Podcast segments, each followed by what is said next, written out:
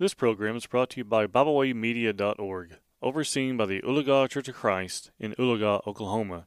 Welcome to Kids Bible Minute with our daddy Landon Rowell. Hello again, and thank you for joining me for our 190th episode of Kids Bible Minute.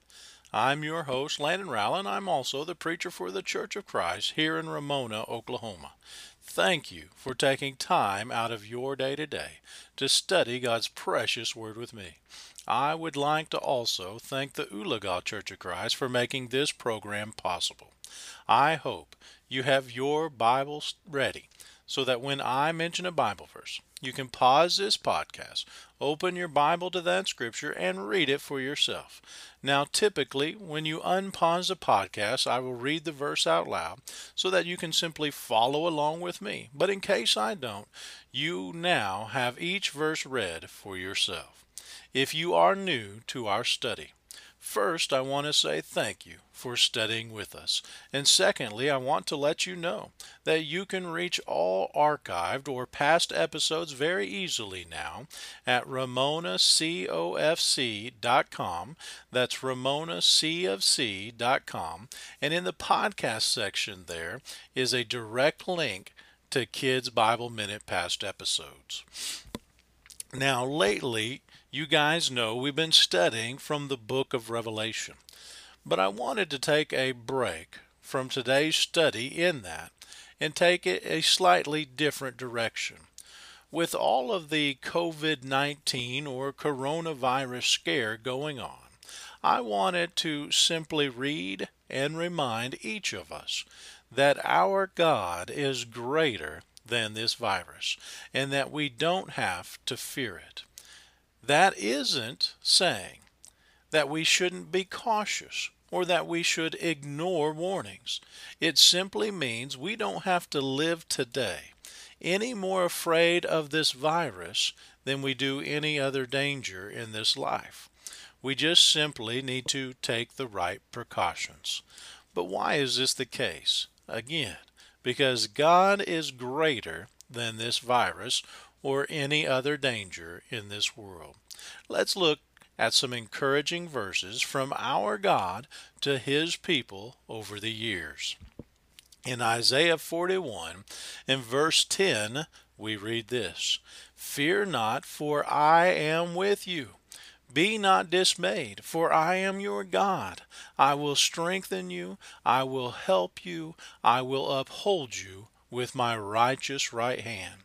If you go down just a few verses there to 13, in Isaiah 41:13 he reads, "For I, the Lord your God, hold your right hand. It is I who say to you, fear not. I am the one who helps you." Our God says He is there to strengthen us, to help us, and to uphold us. During this dangerous uh, virus that is going around, God says, look towards Him. He is the one who loves us. He is the one who will take care of us. He is the one who wants us to cast all our anxieties, 1 Peter 5 7, on Him because He cares for us. God says, don't let man take control. Allow God to stay in our lives. In fact, in Proverbs 29:25 we read this, "The fear of man lays a snare, but whoever trusts in the Lord is safe." Paul would tell Timothy, "For God gave us a spirit not of fear, but of power and love and self-control." 2 Timothy chapter 1 in verse 7. Again, "For God gave us a spirit not of fear." Why? Why is that the case? How is it with all the dangers of this world, including the virus and everything else, God says, Trust in me, give me your anxieties, I will uphold you, I will strengthen you, I will help you.